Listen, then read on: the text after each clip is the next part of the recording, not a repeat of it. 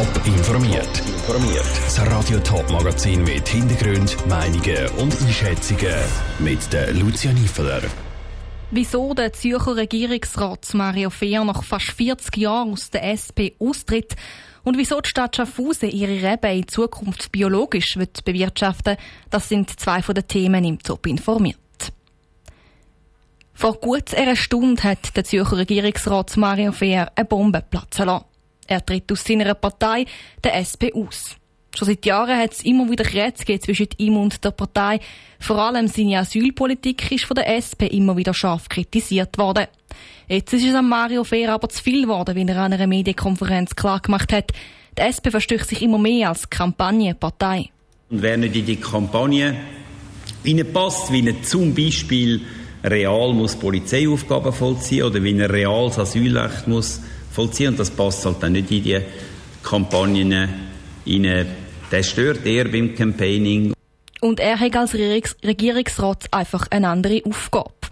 In der SP hat es auch eine grosse Intoleranz gegenüber anderen Meinungen und auch die Juso hat immer wieder heftig gegen ihn geschossen. Darum ist jetzt Schluss. Nur so können er seine Regierungsfähigkeit und Glaubwürdigkeit behalten, weil in der Regierung wird Mario Fehr bleiben. Was mir auch ganz wichtig ist, Zürcherinnen und Zürcher können darauf vertrauen, dass ich meine Arbeit als Regierungsrat genau gleich wie bisher weitermache, in ihrem Sinn entsprechendem Wählerauftrag. Ob er bei den Wahlen in zwei Jahren nochmal antritt, lässt Mario Fehr aber offen. Die SP hat inzwischen die Stellung genommen und zahlt mit, dass sie ihn sowieso nicht mehr aufgestellt hätte. Mehr Informationen zum Austritt von Mario Fehr aus der SP gibt es auf toponline.ch. Die Stadt Schaffhausen wird ihre Weinproduktion biologischer und nachhaltiger gestalten.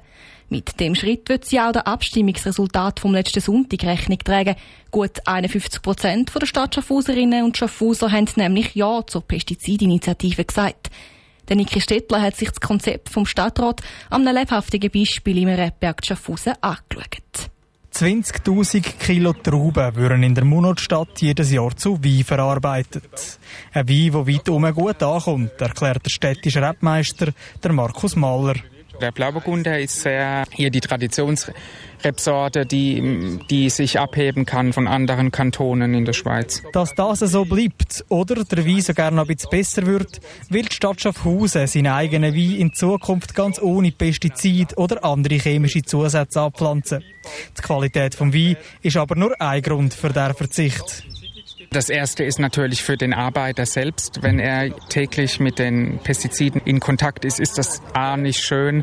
B sind es die synthetischen Pflanzenschutzmittel, die unser Ökosystem auf längerfristige Weise negativ verändern. Und die Weine schmecken auch besser. Der Tenor von der Stadt Schaffhausen ist darum klar. Qualität vor Quantität. Die Stadt bewirtschaftet rund 7,5 Hektare Rebberge mit Trauben, die sich gut verkaufen lassen.